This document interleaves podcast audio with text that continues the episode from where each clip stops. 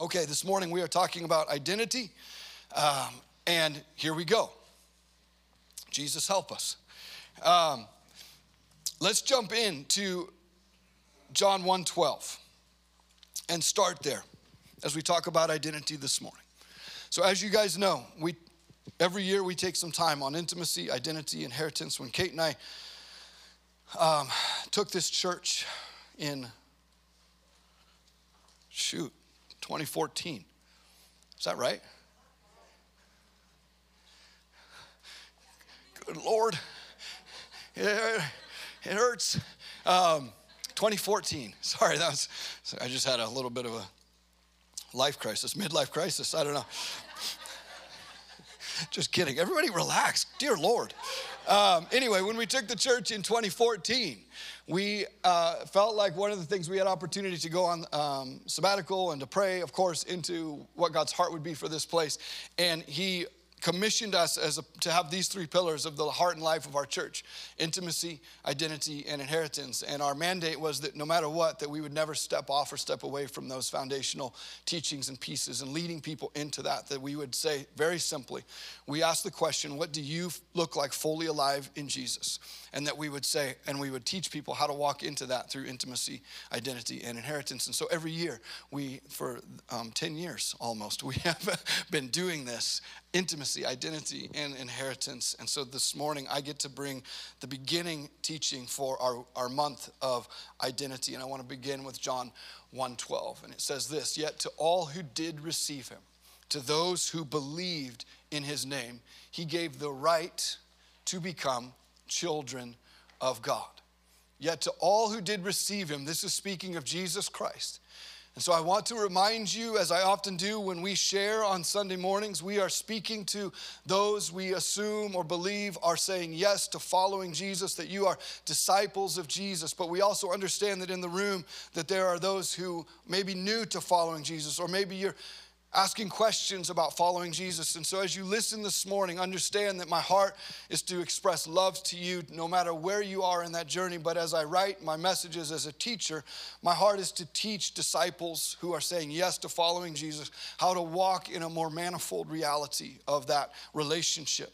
And so when John 1:12 it says to all who did receive Jesus to those who believed in his name he gave the right Jesus gave the right to become children of God and so if I'm a follower of Jesus if I have given and surrendered my life and my heart and my inner being and my entire self to Jesus then I am adopted into him and I am adopted into God. And so, really, to preach identity is to preach the good news of Jesus, it is to preach the gospel. Romans 8 15 says, For you did not receive, and this is the verse that we read this morning as we begin worship, for you did not receive the spirit of bondage again to fear. When we received him and when we believed in his name, we did not receive the spirit of bondage again to fear, but you received the spirit of adoption by whom we cry out, Abba, Father. In Galatians 4 6, that's Paul. And Paul goes on in a different letter to echo the same thought. And he says, And because you are children, God has sent forth the Spirit of His Son into your hearts. The Spirit of God, the Holy Spirit is in us. And we cry out because of the Holy Spirit in us, we are able to cry out, Abba, Father. The Spirit of the living God, through belief in Jesus, brings us into sonship and daughtership with God. And so, because we are in Christ, we are in the Son. Because we are in Jesus, the Son, we are one, which means that we are grafted in and we are adopted in to family.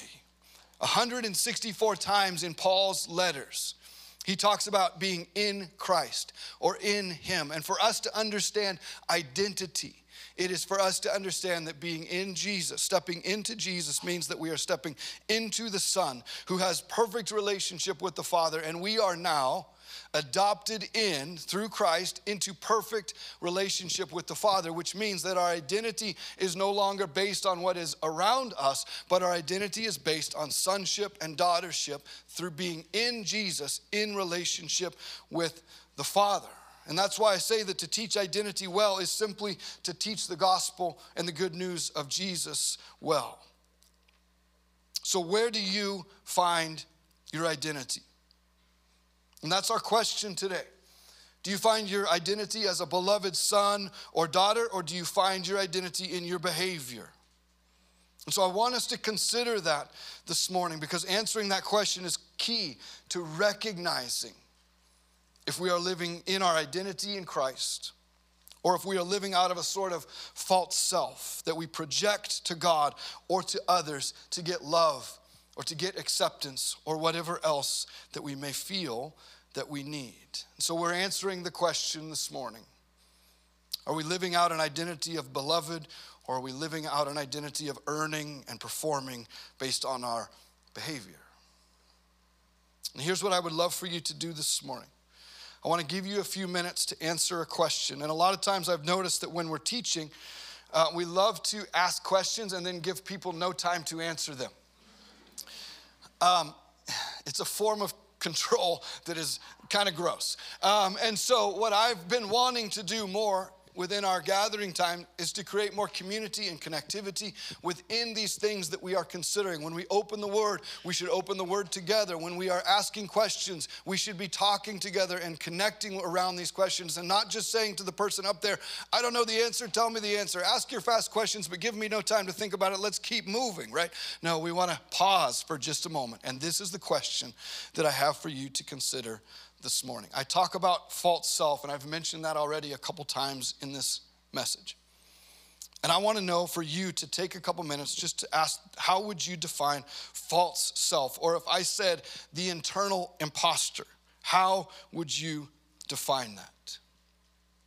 And how would you define, secondly, secondly, secondly, how would you define the job of your false self? How would you define false self or the internal imposter? And how would you define the job of your false self currently? So let's take two minutes before you start talking to anyone around you. I want you to consider how you would answer these questions. And then in a couple minutes, I would invite you, if you're here with someone, you would share with them. If you're not here with someone, you, know there is zero pressure for you to turn to someone that you just met like 30 seconds ago and tell them about your internal imposter, okay?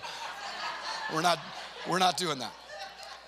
But if you, if you are here with someone and you would like to discuss it, you can. Okay, so just take two minutes, look at these questions, and consider them for yourself.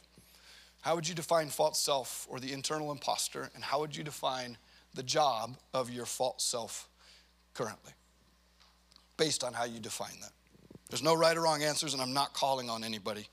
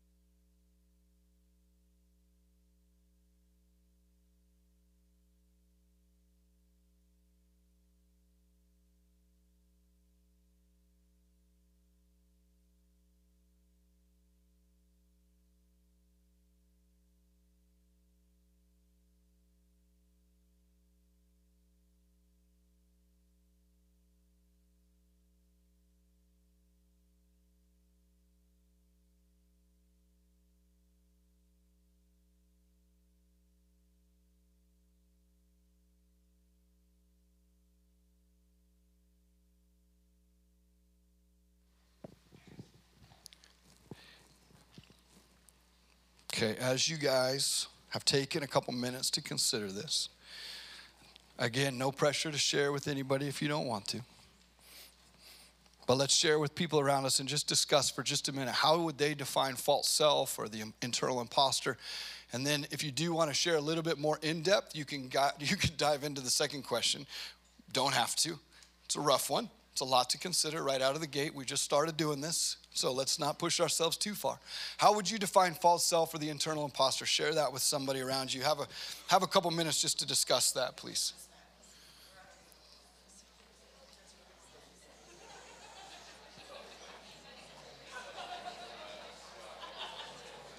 Thank you.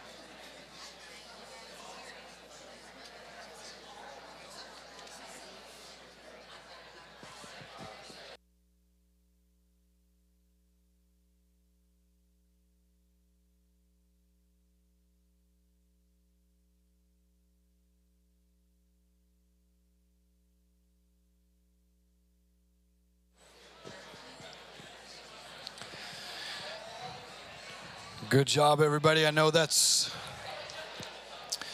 I know that's a deep dive, so take a few few more minutes, not minutes. Take a little bit more time to come back together.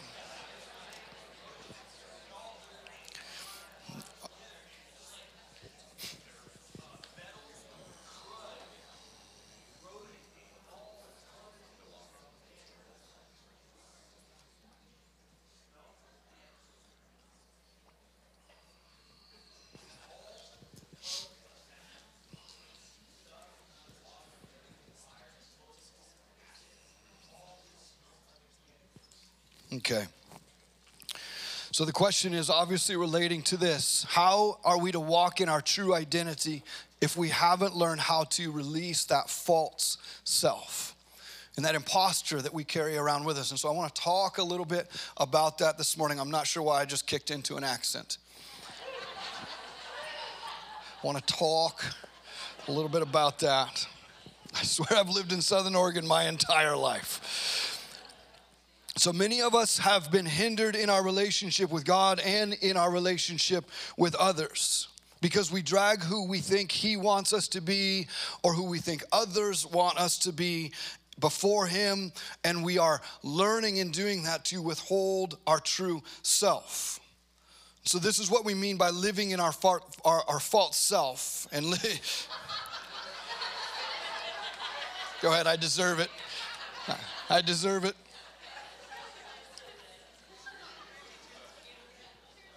You all done? You want some more? I got a lot more. I can't say false self for the rest of the morning. That's not going to work. So, this is what we mean by living in our false self. And living in our false self can become so normal and so natural that we don't even realize that we are doing it.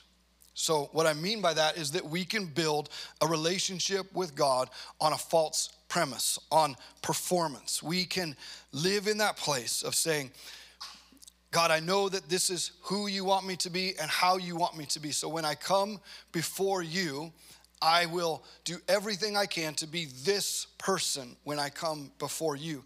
Even if reality is that I am over here in a place of whatever is truly going on in my heart and my life and around me, I don't believe, I can get to a place where I don't believe that God wants to really see the mess or the true self. And so, as I come to approach God, or I step into a community like this one, or I step into a relationship, I will think, what is it that they want me to be?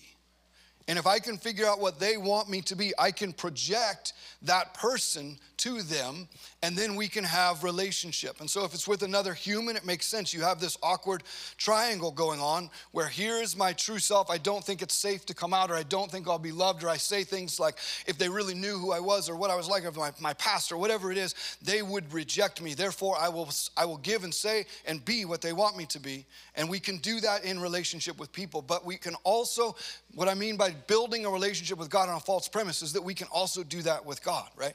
Religion and performance says this is this is how you need to be. So we go oh let's get all let's get our life together and we'll we'll kind of give this false self to God because God is going to be pleased with me when I have it all together even though none of us have it all together, right? And so, what is important is that we learn to intercept this relationship with someone who doesn't exist, and we learn to invite this relationship with who I truly am, where I truly am, no matter what it is that I'm going through or where I find myself in my journey with life. Does that make sense? As I'm sharing about that false premise or the performance. And this is what Jesus said to the Pharisees, those religious folks of his day who were very keen on living life that way, not worried about what was really going on inside of them, but very much concerned with performing for God. And they thought if we can, they literally believed that if they could follow every single rule, that they could get God's favor and that the Messiah would come based on the people's ability to follow every single rule. Don't worry about your heart condition. Don't worry about what's going on in your life. Nobody wants to hear about your difficulties or your struggles or any of your questions or your, your doubts or your tension. We don't want to hear anything about that. We just want you to follow the rules. Stop doing that, follow the rules. And Jesus came into that and he was concerned with one thing people's hearts, right? And so he said to the Pharisees, Woe to you, scribes and Pharisees, you hypocrites! You are like whitewashed tombs which look beautiful on the outside, but on the inside are full of dead men's bones and even and every impurity. In the same way, you appear to be righteous on the outside, but on the inside you are full of hypocrisy and wickedness. Now, I know this verse is extremely intense, and I'm not reading it to you because he didn't say it to you but it is the intensity and the reality that I want you to grab onto because he was simply calling them out on the incongruity of their lives. What I am experiencing, what I mean by that is when what I'm experiencing doesn't line up with what I am believing or what I am teaching, it means that I'm living incongruent with God's truth.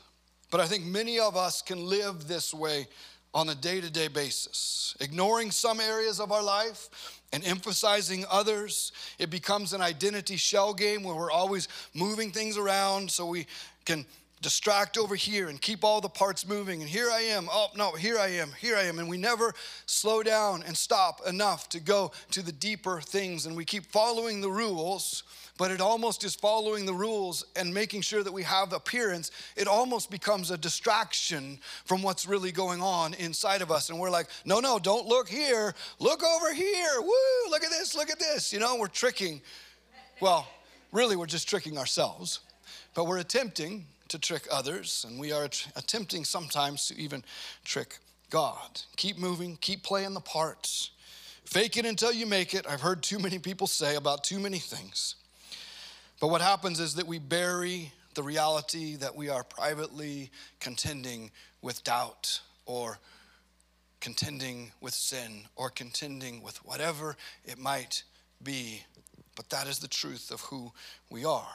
That we are fighting, every single one of us can be fighting things like shame and secrets, lies and betrayals, relationship breakdowns, self medicating, coping and numbing, getting our needs met in unhealthy or harmful ways to myself or to others. We're dealing with unresolved longings for unconditional love. We're dealing with disappointment and we're dealing with frustration. We're dealing with feeling abandoned or forgotten or alone or overlooked. I put something in my message this morning for the uh, English majors, so you'll get a kick out of this. It wasn't a total waste. Woohoo! Um, geez, good Lord, that's a joke as well. I'm sorry. English majors are amazing. You're the best. I hope it's been useful and you've made tons and tons of money.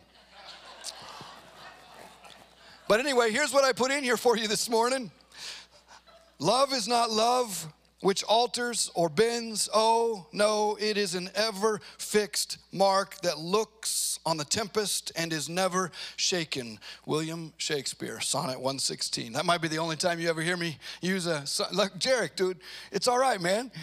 he looks so disappointed in me. It's Shakespeare. so the lines that Shakespeare wrote here, it just describes the reality that love should be constant and dependable and foundational. Shakespeare, even Shakespeare, knew that love should not change and that it should not be variable. Love should be a lighthouse that can ever be seen from afar wherever we are. As we say, or as Paul said, not we, as Paul said, love is patient, love is kind.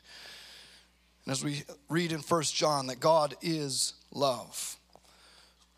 So love is not love if it alters or bends. Love is an ever fixed mark, or at least it should be.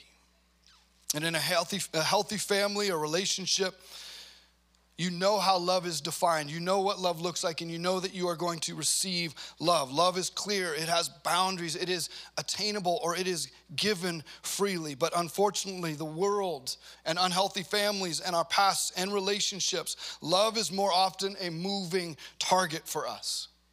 It can change from one day to the next, or it can turns out it can leave all together And we are left with the questions and the fears and the doubts of saying, I thought love was fixed, but now I'm finding out that love is a moving target. Or if we were raised in a family or in an atmosphere where one day this is how love is given or earned or reciprocated, and the very next day, or maybe within an hour, it has changed, and we don't know what love looks like or what it means to receive love. And so we go from receiving it freely to saying, I will earn it. Just show me what it is that I have to do to receive love and I can become that thing or that person. I just want to be loved. And when love becomes a moving target, we begin to change and adapt to earn it and to receive it. But when it is fixed, we can allow ourselves to be changed in the reflection of that love. And that's the heart of Jesus, that's the heart of God in Christ.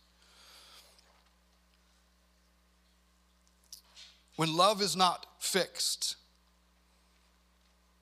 we will discover ways to earn that love.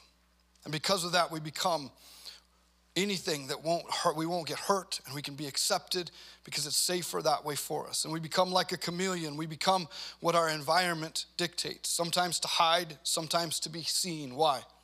Because love was a moving target, and that is painful. When love is a moving target, we learn to wear masks. We learn to become who others want us to be. We learn to become who we believe God wants us to be. But in doing so, we have a work self, an at home self, an internet self, a party self, a church self, a bedroom self, and several other, several other, several other, I'm struggling this morning, y'all, several other selves that we depend on. Yeah, Okay, so let me do that again. Uh, we learn to become who we believe God wants us to be, but in doing so, we have a work self, an at home self, an internet self, a party self, a church self, a bedroom self, and several other selves that we depend on. But in having so many selves, it causes us to become fragmented instead of whole. And we're more concerned with our image than our identity. When we overemphasize the external, while minimizing the internal. When we allow ourselves to fragment into many parts, depending on where we are, who we are with, or what we believe we need, living one way here and another way here, and yet another way in secret. And when we draw life and meaning from any source other than, as we said at the beginning, the good news of Jesus that we are sons and daughters and we are beloved, if we draw life and meaning from any source other than belovedness, we are spiritually dying. Brennan Manning is an author that I love, and I have uh, his book here. It's Abba's Child. And I found a few of them in my office and I just grabbed them so that if you want it, you can give it out. The book is uh, challenging and unique in a lot of different ways, but the, the part I would point you to is chapters one and specifically chapter two. If you, if you would like a copy of Brennan Manning's book, um, Child, they're up here for you. Especially if you're in a place where you're like, I would love that book, but I can't afford it. We have it for you. You can come and grab it. But he says this Our impostor, our false self, must be called out of hiding accepted, and embraced. We come to grips with our selfishness. We make friends with the impostor and accept that we are impoverished and broken. When we accept the truth that we really are and surrender what we really are and surrender it to Jesus Christ, we are enveloped in peace. With a graciousness and an understanding of human weakness that only God can exhibit, Jesus liberates us from alienation and self condemnation, and I would add incongruity, and offers each of us a new possibility freedom. 2 Corinthians 12 9 says this Paul says, But he said to me, My grace is sufficient for you.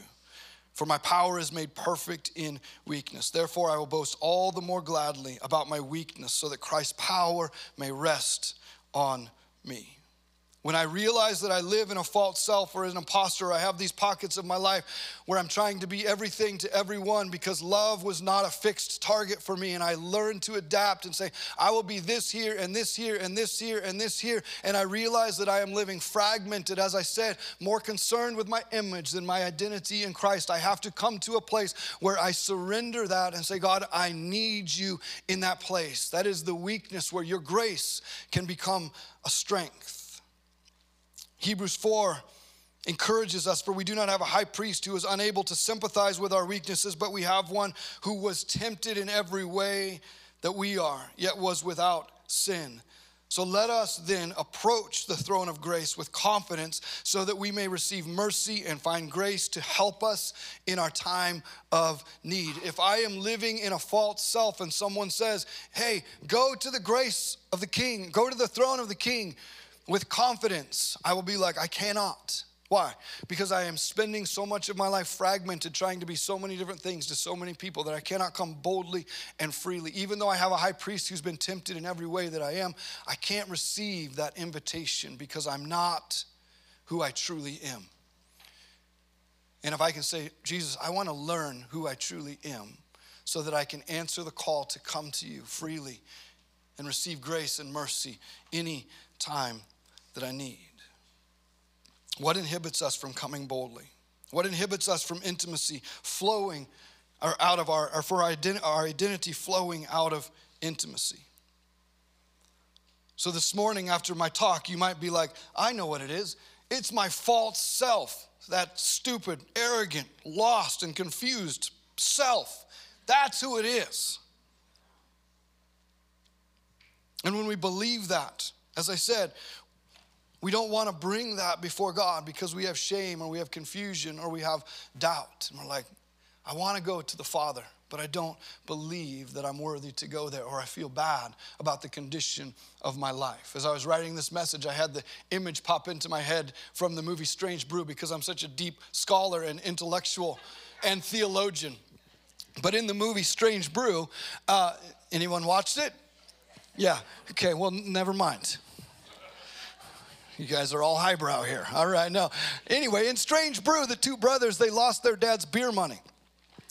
And they come home at night and they, their dad is like, hey, give me a beer out of the fridge. And they're like, they didn't bring in any home, or they didn't bring any beers home. And so now they're worried. And so they had just cracked a beer and they poured it into the dog dish. And as he's yelling, bring me a beer, and they go, oh no. And so they grab the dog dish and then they pour it into a glass. And then they're, he's like, where's my beer? And they're standing there, and both of them are holding this glass of beer with dog food in it and just remnants of nasty. And it's the last beer in the house because they spent all their dad's beer money. And so they're like, you take it to him. And he's like, no, you take it to him. No, you take it to him.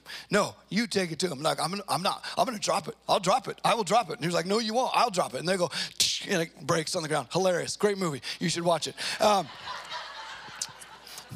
but I had that moment. I had that moment where, where the father is like, come to me. Come to me. I want to, I want to spend time with you. And we're like, I'm not going. I'm not going, you go. Because we feel shame for like what we are doing or what we're carrying or what is going on. We're like, I don't want to go. I don't want to go. You don't want to go. You go. No, you go. And we're like arguing within ourselves. Well, how do I present an image that I believe is pleasing to God that would allow me to feel free to go into his presence when all it is is he's just asking us to come into his image. Might be the worst sermon illustration I've ever done in my life. but hey, at least you were here for it, huh? That's something. So, as I asked, what is the problem? What is the problem that is hindering us from going into God? And we would say, It's my false self. I knew it. So, what do we do then with our false self? What do we do with this false self? Do we annihilate it completely? And how do we annihilate it completely? Or is there something else that God would have us do with this false self? Should we hide it until we can destroy it? Should we hide it until we can control it? Should we hide it until we can bury it under layers of religious behavior? Religion says deny your false self, overcome your false self, destroy your false self. But the truth is that the impostor, the false self, doesn't need to be put to death, it needs to be embraced.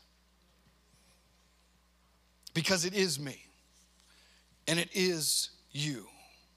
And if we can come together, we being my projected image and my true self, or whatever it is, if we can come together and come before the Father and receive that grace and mercy that He has for us, that healing begins to take place in integration, not in destruction of the false self, because the false self is you, and it is me. It turns out that we are not fighting between our true self and our false self. We are fighting between two halves of ourselves. And what the Lord is inviting us to do is to stop denying the existence of one and only receiving his love at the other. Because what is it that's going to heal us? Is when his love hits all those places, all those fears, all those doubts, all of the things that are inside of us, all of our mistakes, all of our shortcomings, all of our shame, all of that does not get left in the foyer. That was an old school word. It doesn't get left in the lobby of the throne room. We only get into the throne room if we bring our whole self. So we can't get in if we don't let all of ourself in. And so what we're asking is not for that false self to be destroyed. We are looking for that place of congruence, as I talked about earlier. The Pharisees were so concerned with the external that they were not concerned with the heart. And they were living incongruent, teaching one thing and living out another. And I don't want that to be our reality. I want us to come together before the Father, whole beings, fully loved as I am, where I am, who I am. And that will be the catalyst for us to discover our true identity in Christ. So Jesus reminds us of God's true feelings towards us. And I want you to think quickly with me through all of the interactions of Jesus in the New Testament. And just allow a few of them or specific ones to pop to your mind of him ministering to someone that didn't deserve it, of sitting with someone who was a sinner, of healing someone who needed to be healed, of the woman with bleeding that just reached out and said, If I could only touch the hem of his garment, or the, the leper who was afraid to even come before Jesus or even look at Jesus and would come to Jesus just screaming, I'm unclean, I'm unclean, don't touch me, don't touch me, and laying down in the dirt before him. Think of all of these interactions that he had with broken humanity, and I want you to understand that Jesus came to demonstrate the compassion that God the Father has for each one of us. And that in every single one of those interactions, it isn't a story about someone who was broken or forgotten or needing healing or something of that nature. It was us as well. And in each of those people, in each of those stories, we find ourselves and we find Jesus reaching out and longing to make us whole and to be with us. If He came to demonstrate that, how much more is He wanting to touch our lives and release our identity to us this morning? The grace, the understanding, the compassion, and the healing that Jesus offered to them. He also offers to us this morning. So, religion says you must kill the impostor, but Jesus has compassion on us. His kindness leads us to repentance, as Paul said in Romans 2, Romans 2 4.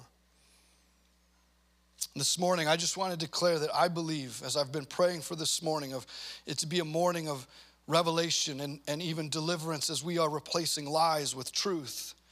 That I believe it is the love of the Father that burns away and removes and restores and redeems and realigns and reconciles. Reconciles like a, like a bank account, the two parts of us back into one, that we are reconciled, that we can come before Him whole, even if it means bringing along the impostor and the false self that we have learned to hate.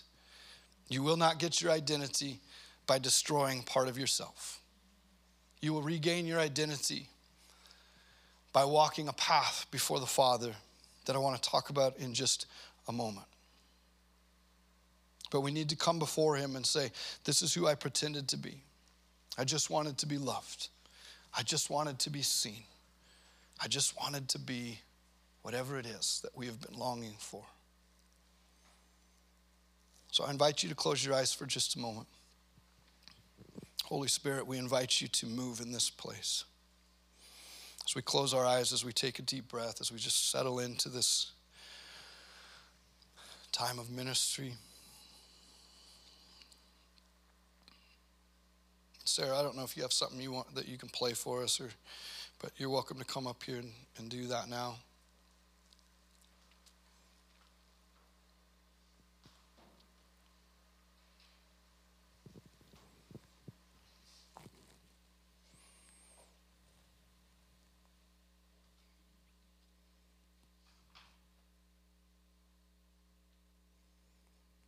I want to ask you a question real quick. This is just for your consideration. We're not going to turn this into a discussion. But it's just a follow up. It's just a sort of a reflection on the questions earlier after we've had a couple minutes to talk. What's the most prominent disguise that you've worn in recent years? And why?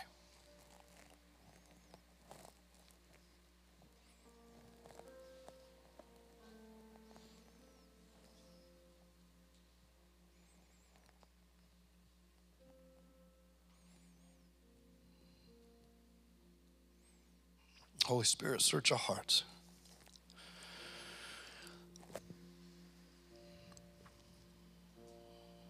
Show us the masks, the, the disguises, the, the tricks we use to not be seen for who we truly are.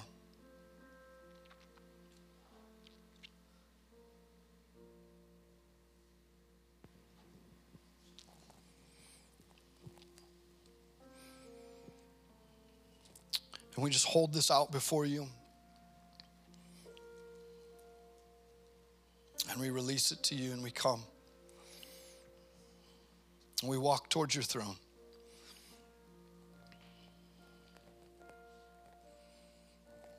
I just want to talk about this converging path that I'm imagining as I was praying for this morning. So I just saw us walking on this path and we were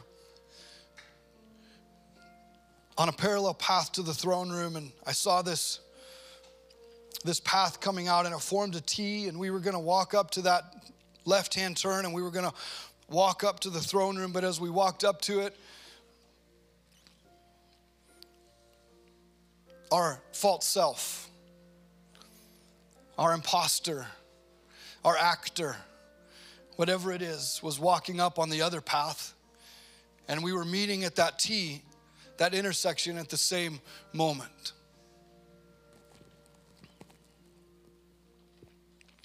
And again, religion would shout, deny the existence of that false self. Or destroy it or ignore it or say you can't you can't come where i'm going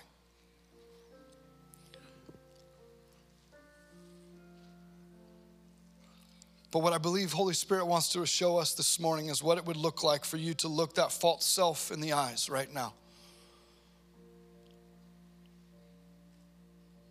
And that you would be filled with the same grace and compassion that Jesus came to demonstrate for us in every single one of the interactions with broken and hurting people who learned to earn love based on the world that they were given and born into, the love that was always moving, that was always changing, needs that were never fixed wounds that were piercing from childhood that left him in a state of feeling far behind everyone else. Crippled and broken and forgotten and dismissed, used, abused, sinners and prostitutes that Jesus came to embrace. And that the Spirit of the living God would just would fill you with compassion for yourself and that you would put your arms out on the shoulders of your imposter or your false self or whatever you want to call this half of yourself and you would look into those eyes. And instead of having disdain or judgment or you are the one that makes everything so hard for me you are the one I've been trying to hide from. You're the one I've been trying to hide from everybody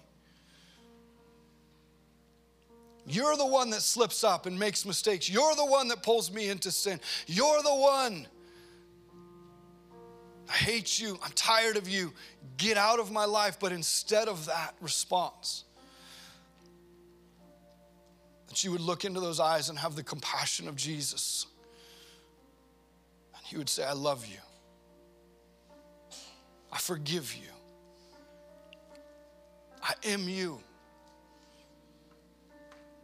Your story is my story, and when I withhold compassion from you, I only hold, withhold compassion for myself. And when I withhold grace from you, I only withhold grace from myself. And when I withhold mercy from you, I only withhold mercy from myself because you are not false, you are me.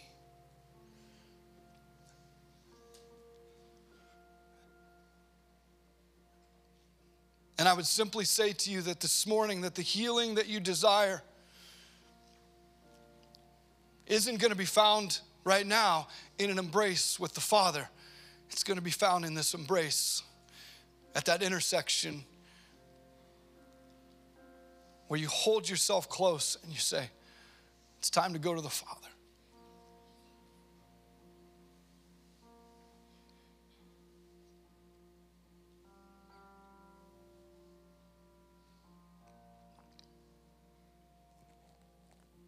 It's time to go to the Father.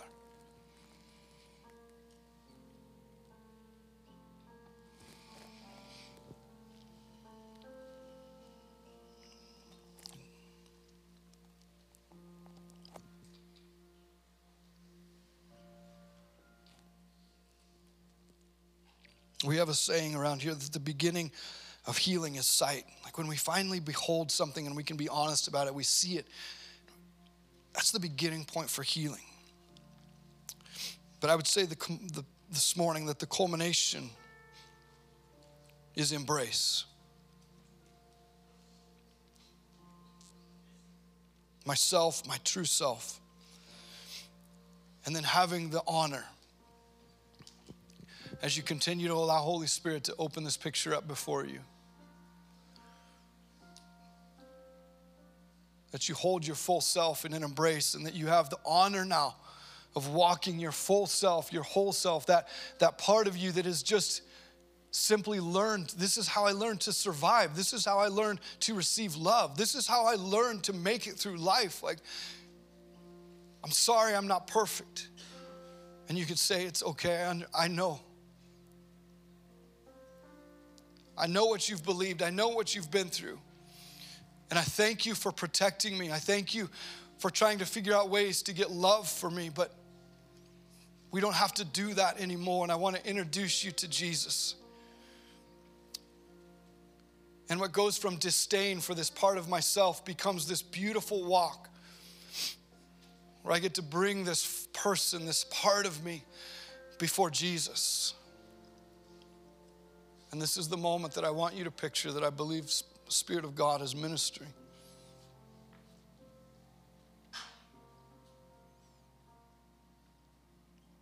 Is that just for a moment there's two of you and you would say, Jesus, I want you to meet me. And as your imagination would pan to his face, what do you see on his face?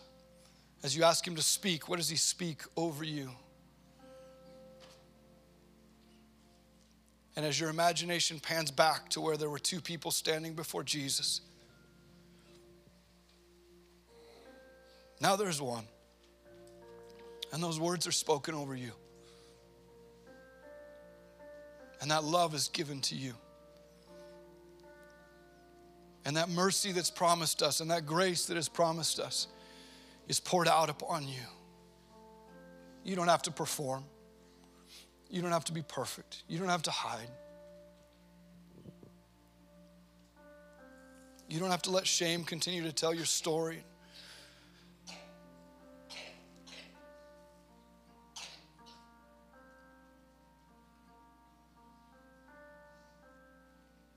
And for the final embrace that I imagined this morning as I was praying through this time it's just Jesus coming off of the throne, speaking words of truth and releasing grace and mercy.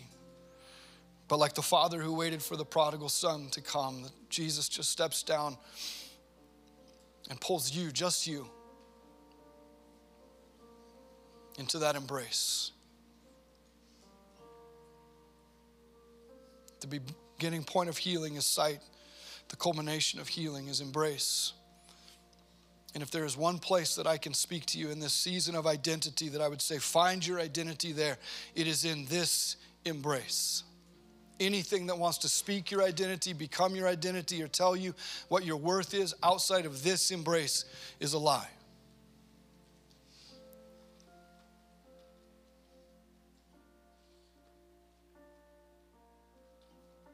This this is the place we find identity as sons and daughters.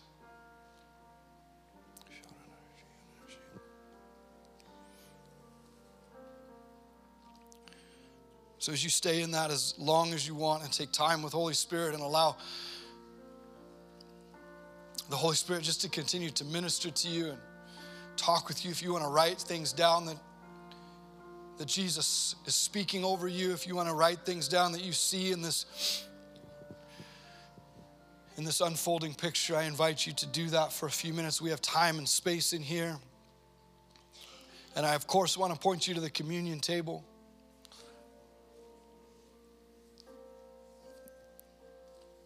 The life and the death the resurrection the enthronement and the outpouring of His Spirit that is represented in this communion. That at some point this morning, as you just uh, receive ministry from the Lord, that you would uh, take communion, sealing what He is saying to you, sealing what He is doing in you in the completed work of Jesus this morning. Thank you, Jesus.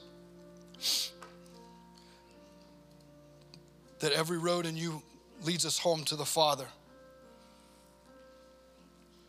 Thank you, Jesus, that you are not interested in us killing part of ourself to get to you, that you want us to come in wholeness to you, and that in coming in wholeness, it is your love that can finally land on every part of us that brings the healing and the identity that we have so longed for. Continue to minister, Holy Spirit.